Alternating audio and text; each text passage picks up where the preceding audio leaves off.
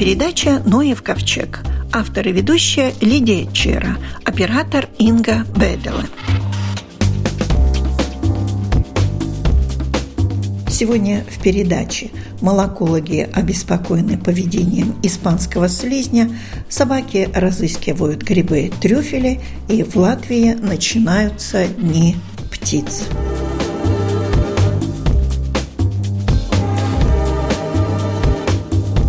Как говорят, врагов надо знать в лицо. И инвазивные виды, которые появляются у нас в Латвии, тоже надо знать, и как они выглядят, и как с ними бороться. Молоколог Эдгарс Рейерс. Можно назвать испанского слизня врагом? Можно, да. Он сейчас довольно распространен уже в Латвии. Более 57 местонахождений у него есть, и он продолжает распространиться. Как давно появился испанский слизняк у нас? Первая находка испанского слизняка была в 2009 году. То есть он уже хорошо обосновался здесь почти 10 лет. Да. И чем он нам угрожает?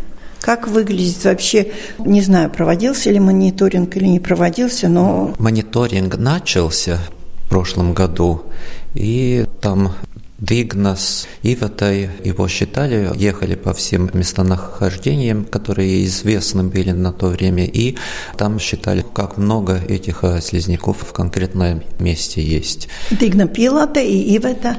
Якубаны. Вот они проводили мониторинг? Да, они проводили мониторинг и смотрели, так что уже у них есть какие-то первые результаты.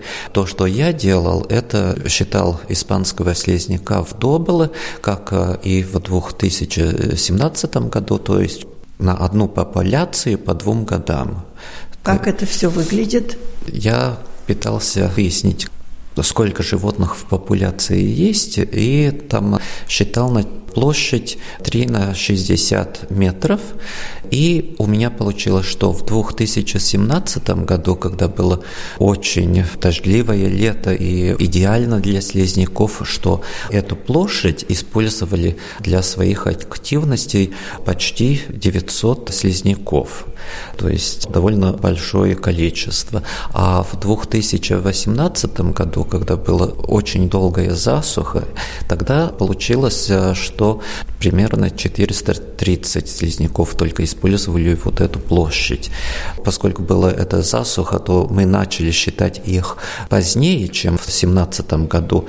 И если смотреть на то количество слизняков, которые самое близкое к той дате, когда мы начали в 2018 году, то в 2017 году там было 431 слизняк. То есть в 2018 году от того количества было всего лишь 10%. Это довольно огромная разница. Но все равно эти 10% все-таки огромное число для этого вида. И поскольку он э, в размерах огромный, может быть больше 10 сантиметров, то, конечно, он и при этом количестве будет нанести вред э, сельскому хозяйству и огородам. Он всеяден. Давайте несколько характеристик, как он выглядит, как его отличить. Он большой слизняк, Большинство около 10 сантиметров, но может быть и особи, которые в длину достигают и 15 сантиметров. Окраска старенького кирпича рыжий, э, рыжий да. Слизень у него обычно оранжевого, желтоватого цвета. Иногда бывают особи, у которых э, слизень бесцветная, может быть окраска у этого вида и другая, от абсолютно черного до оранжевого, как кора апельсина. Все зависит от того, чем питается? Это комбинируется и то, чем питается, и его генетика, и э, другие факторы среды обитания. Так что там много факторов, которые влияют на окраску. Есть что им не по вкусу? Почти ничего такого нет. Они э, едят все. Все э, растения, они питаются и падалью, и э, фекалием других животных. Есть литературные данные, что они иногда выедают младенцев птиц из гнезд, родственников воробья, так и маленькие птички, которые в кустарниках гнездятся.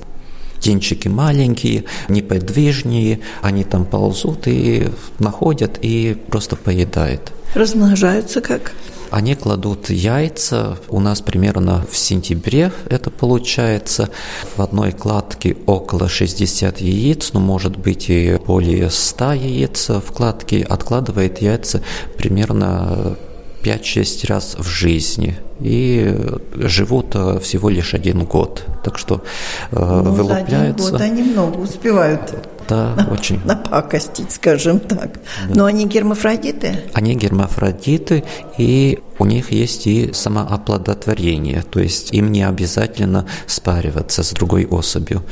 Испанский слизняк, соответственно, пришел из Испании, замечен был первый раз, или это просто название? Это, это просто название. До сих пор точно неизвестно, откуда он начал распространиться.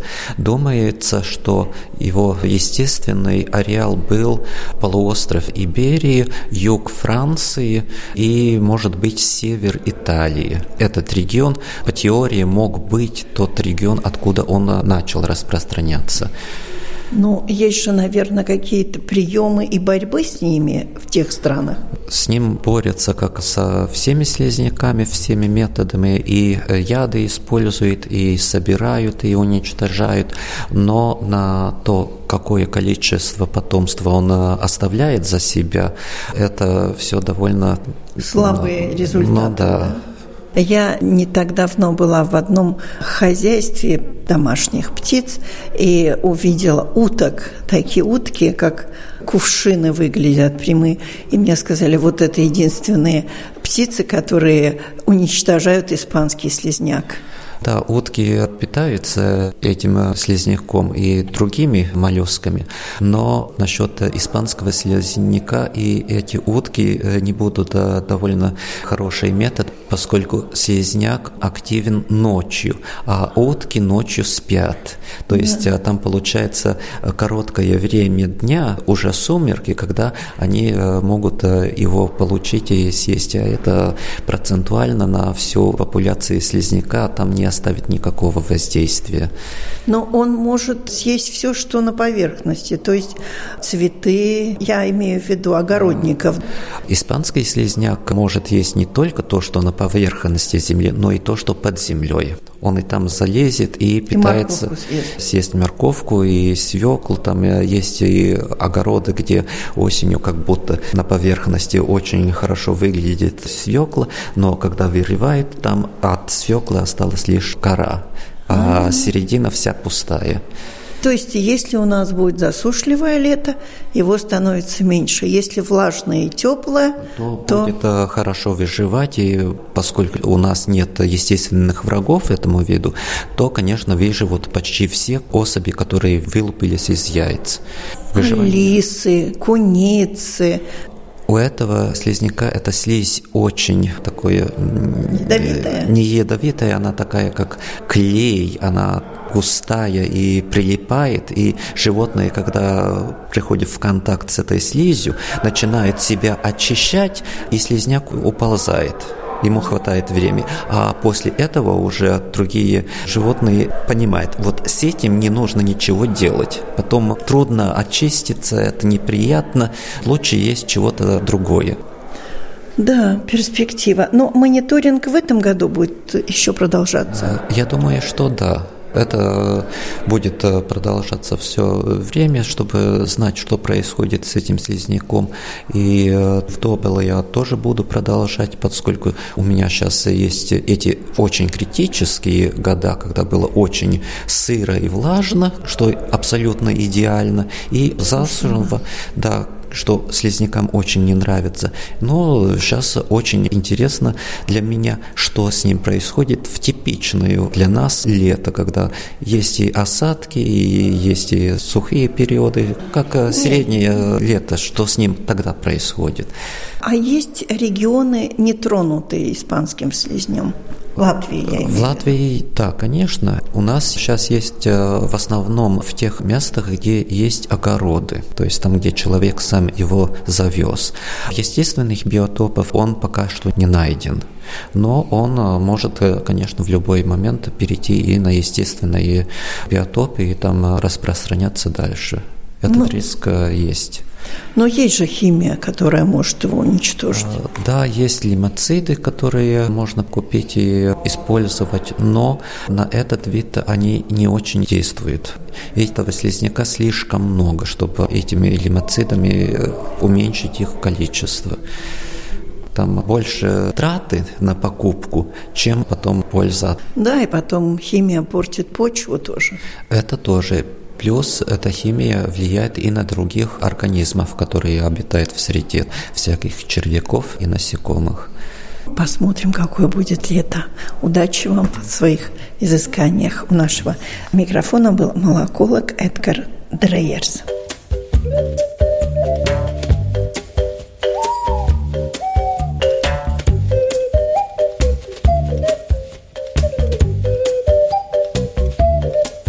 Надеюсь, сегодня мы узнаем, что же появилось раньше – шоколадные трюфели или трюфели-грибы. Миколог Диана Мейера.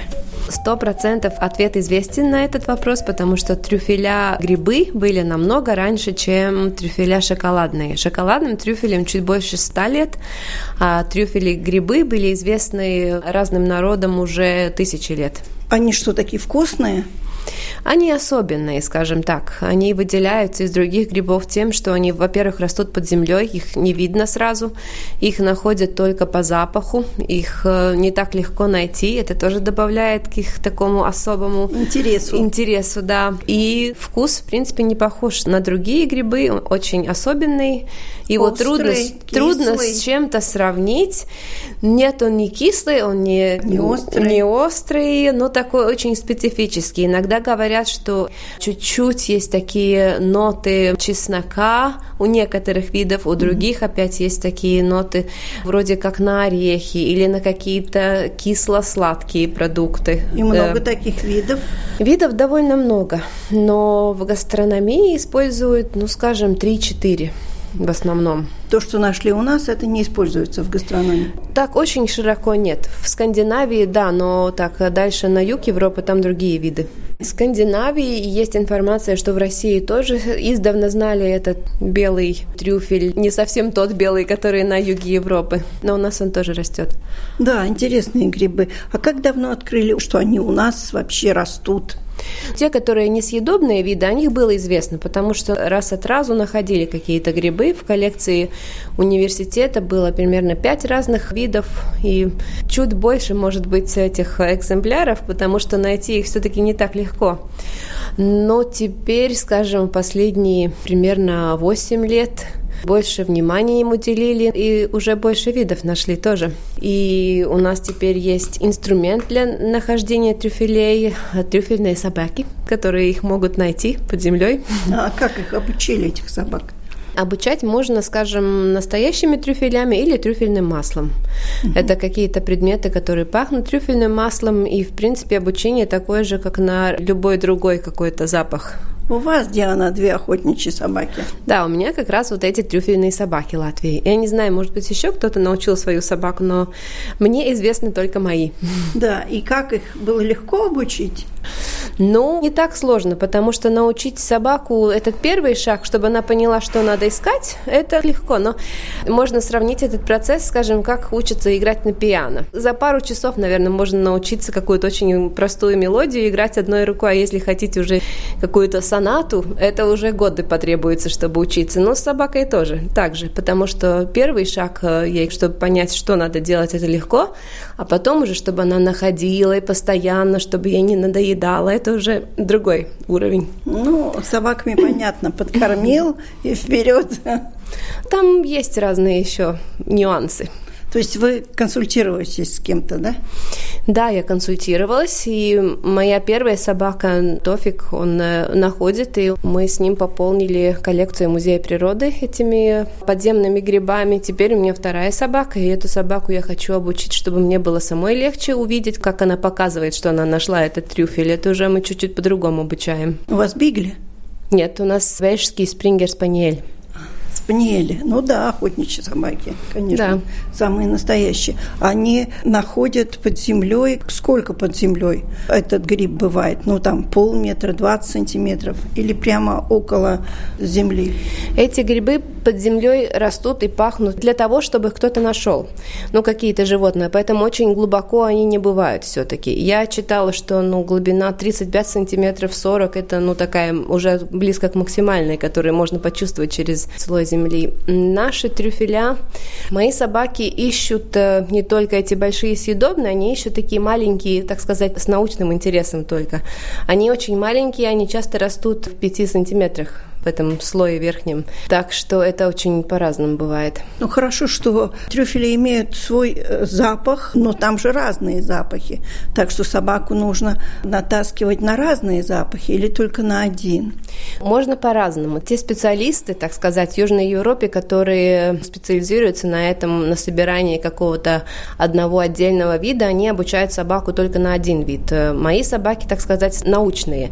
Я хочу, чтобы они научились показывать мне раз разные виды трюфелей, и у них все-таки в химическом составе есть какая-то общая нота. Поэтому, когда собака начинает учиться, она, в принципе, чувствует и другие тоже. Так что, если я стимулирую любой вид, то она и любой потом будет искать.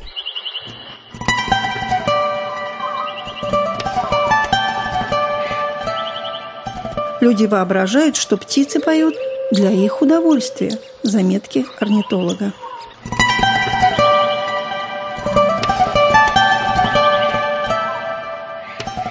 Так получается, что год на год не похож. И птичья миграция тоже не подчиняется никаким законам. Орнитолог Дмитрий Бойко. Вот миграция этого года. Да, действительно, миграция этого года как никогда своеобразная, но этим и каждый год прекрасен. Мы никогда не знаем, какая будет весна, осень или зима. И, и по... как поведут себя птицы. Да, и как поведут себя птицы, потому что птицы приспосабливаются к э, погодным условиям. Начнем с того, что есть птицы, которые улетают в Африку, Азию, мы их называем дальними мигрантами или перелетными птицами, у них свой график. Они строго каждый год, скажем, в конце июля, в августе улетают, некоторые в начале сентября, и в конце марта, но в большинстве своем апреле, даже начало мая возвращаются. Те же, кто может раньше или позже прилететь, это так называемые ближние мигранты, ближние перелетные птицы, которые зимуют в других странах Европы, ну, скажем, та же Польша, Германия и так далее. И, конечно же, они смотрят на погодные условия. То есть, если потеплело, предположим, птица зимовала во Франции, там вдруг тепло, она полетела в Германию, тепло, лети дальше, дальше, дальше. Если долетает до Латвии, у нас э, тоже условия позволяют найти пропитание, то, конечно же, она возвращается. Вот миграция – это такой необъяснимый процесс, но при всем при том он каким-то образом с переменами климата связан. Есть ли какие-то наблюдения о том, что в связи с потеплением климата некоторые птицы не возвращаются, а остаются где-то там дальше от нас. Дальше нет, скорее ближе остаются или даже вообще не улетают. Это действительно так есть. Мои родные лебеди, наверное, ближе. Последние несколько лет минимум четыре наблюдения у нас от лебедей, которые бедные не понимают, когда им прилетать, когда улетать. И бывало, даже вот в этом году была пара, мы окольцевали в прошлом году четыре птенца, и эту пару один человек сфотографировал у Салдуса 20 января. Если бы он просто написал, что он прочитал такие-такие кольца, я бы не поверил. Но так как фотография, кольца все видно, ошибки нету.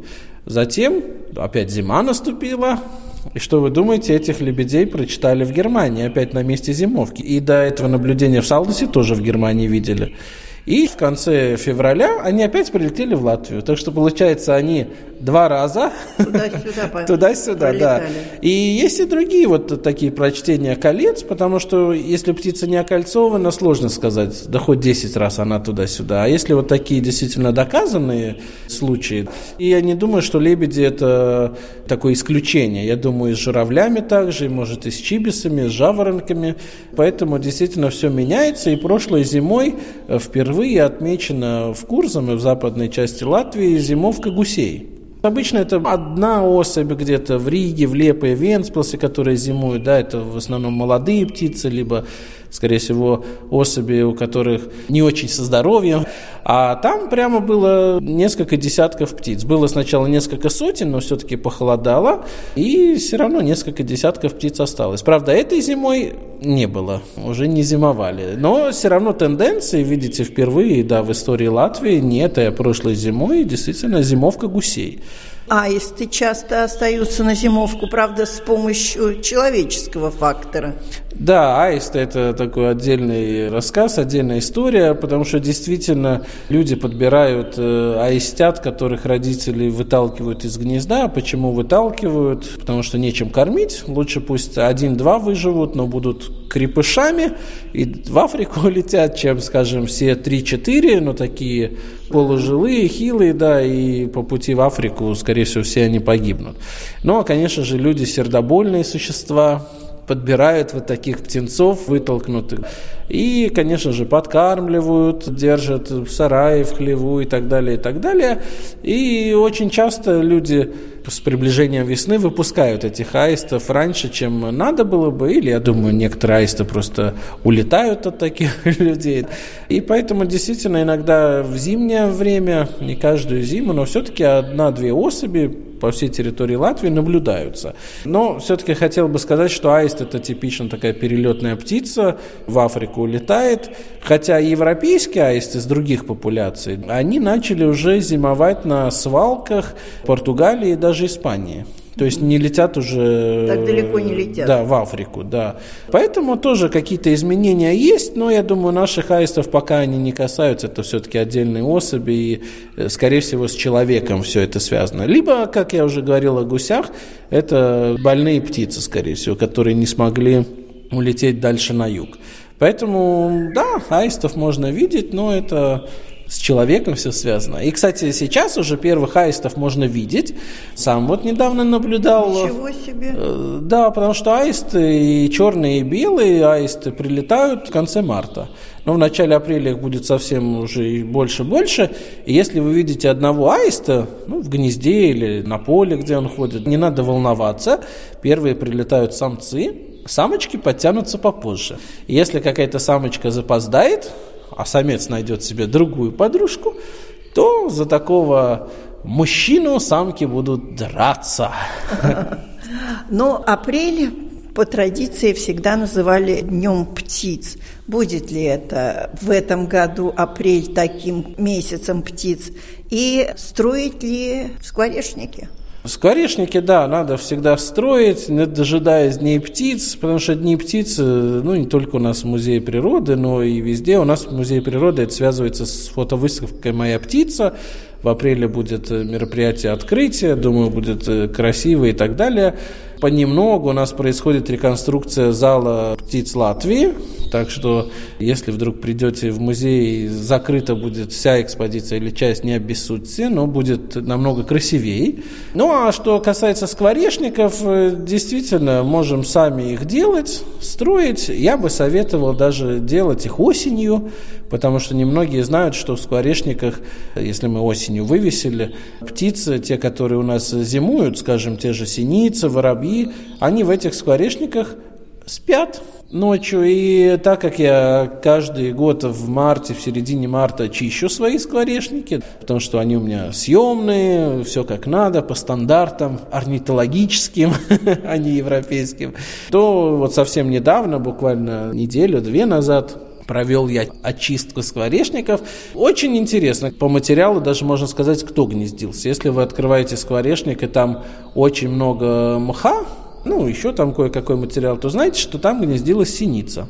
Потому что синица в материале используют э, мох.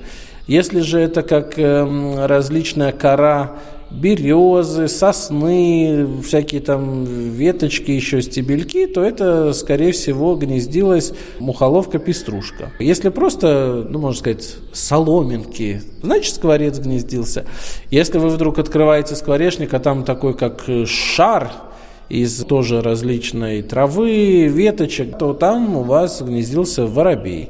Воробьи вообще вот в этом плане самые невыгодные жильцы скворечников, потому что если синица или скворец там 2-3 года может, то есть на один материал второй материал, если мы не чистим, скворечник может тогда без чистки 2-3 года служить. То воробей, если отгнездился, он ну, настолько большое гнездо в скворечнике, что все, один год и больше там никто гнездиться не будет, поэтому скворечники надо чистить и чистить э, регулярно. Ну а если пустой, то тоже ничего, увидите помет работы много, значит, знаете, там, скорее всего, синица пряталась и ночевала зимой. Мышек тоже можно видеть. У меня каждый год в скворечниках, ну, потому что это не в городе все-таки, за городом. Открываешь скворечник – Первый год почти с лестницы упал, потому что я-то его открываю. А да, там мышки? Да, да, а там мышки, они выпрыгивают со страха. А я, конечно же, не ожидал, что И там... да, что там кто-то будет выпрыгивать. Но сейчас уже опыт есть. Внимательно смотрю, ну, да. как и что происходит. Ну, там змеи не бывают? Змеи не бывают, нет, ничего такого. ну, а проверяем. Белочки? Для белочек у меня синичники, то есть маленькие скворечники. Маленькие дырочки. И да? маленькие дырочки, да, там вот мышки еще могут залезть, а для белочек маловато места. Хотя есть один у меня скворечник и для сов, ну, господа, надо сказать, для сов скворечник, это даже не скворечник, а большой такой ящик, коробка, я не знаю, сбитая с досок, очень тяжелая. Два года уже как стоит у меня на дереве, ни одна сова еще не, не, залетела. не залетела. Может, у вас там совы не водятся? Орать орут, но, А-а-а. видно, чем-то я им не угодил, потому что к совам это не относится, но если вывешиваем скворечники для маленьких птиц, есть некоторые правила. Ну, во-первых, надо знать, если это большие достаточно действительно скворечники для скворцов, то на одном дереве, ну, либо на здании можно, да хоть сто их навешать, потому что у скворцов нету территории. Они uh дружат, им нравятся коммунальные квартиры, так что скворечник скворечнику и несколько пар. Если же синичники, как у меня, для синиц, для мухоловок, тогда нельзя, скажем, если ряд деревьев на каждое дерево прибивать, потому что у синиц своя территория. И если вы, вот у меня даже, я это проверил, если занимается один скворечник, а у меня, ну, за близко они поставлены, то все, одна пара синиц, и значит, два скворечника рядом будут пустые, потому что расстояние должно быть минимум 50 метров. Угу. Потому что синица, если занимает или мухоловка, они всех других гоняют, за исключением скворцов, конечно. Поэтому, видите, если у вас маленькие синичники, надо пореже ставить. Если у вас действительно скворечники для скворцов, можно набивать э, сколько хотите. И вот еще вопрос прибивать или как-то иначе ну, фиксировать? Ленты, говорят, надо как-то. Я прибиваю все-таки, но ни в коем случае не надо шурупами прикручивать, потому что шуруп, он все-таки резьба есть. В чем разница, гвоздь и шуруп? Если гвоздь забили, дерево растет, постепенно этот гвоздь как бы выталкивается, но он да. держит скворечник. А шуруп нет, у него же резьба, и тогда он постепенно будет как врастать в дерево. Это, в принципе, не очень хорошо. И ни в коем случае нельзя, как раньше, проволокой. То есть обматывалась, скажем, скворечник, сзади такая дощечка, как ножка, скажем, да, да и ее очень часто прикручивали проволокой ну, обвивали дерево, чтобы не падало. И затем очень часто об этом люди забывают. Скворечник уже давно сгнил, упал, а вот эта проволока, проволока давит и вырастает. Дерево-то не может не расти, оно все-таки в ширину растет, и постепенно эта проволока врастает. И если дерево совсем долго, там несколько десятилетий, то оно может само себя, в принципе, дерево загубить, ну, потому что проволока-то вырастает. Так что как бы люди не спорили, я считаю, гвозди все-таки это самое лучшее. Ну и, конечно же, подумайте о чистке скворечников. Я все-таки для людей, не орнитологов, советовал бы крышку скворечника именно шурупами, Зик-зик-зик, и все. Осенью или весной ранней открыл, почистил, потом опять зик-зик-зик, шуруповером просто хоп-хоп и, и готово. И все будет хорошо. Поэтому, видите, эти правила. Ну, и некоторые люди спрашивают, в какую сторону должен смотреть скворечник. В литературе найдете, что это надо, чтобы на юг смотрел скворечник, либо на восток, потому что в Латвии правящие ветра это все-таки, преобладающие ветра это западные, ну а север якобы холодно, хотя летом иногда хочется северного ветра, прохлады, да. Итак, у меня, по-моему, где-то 30-35 скворечников во все стороны света смотрят. И на север, и на юг, и на запад, и на восток. И поверьте мне, иногда бывает по всем правилам направлен. Никого нету. Тот скворечник, который смотрит на запад или на север, живут птички. Поэтому я бы, наверное, этого правила не придерживался. Главное, чтобы вы сами могли наблюдать за птицами. Я вот исходил из такого момента, чтобы я видел с одной точки все скворечники вокруг, ну, большинство из них. Поэтому главное размер – и еще внутри ни в коем случае не надо, чтобы доски были обработаны. То есть пусть там будут не обработанное все, да, это чтобы птенцы смогли выбираться наружу. Uh-huh. Если вы все красиво там, ну как дощечки, как ламинатик будет гладко, то есть вероятность, что некоторые птенцы не смогут выбраться наружу, когда им придется вылетать из гнезда и просто погибнут. Поэтому вот это тоже очень важное правило перенимаем опыт, уважаемые радиослушатели. У микрофона был орнитолог Дмитрий Бойко. На этом наша программа заканчивается. Всего вам доброго.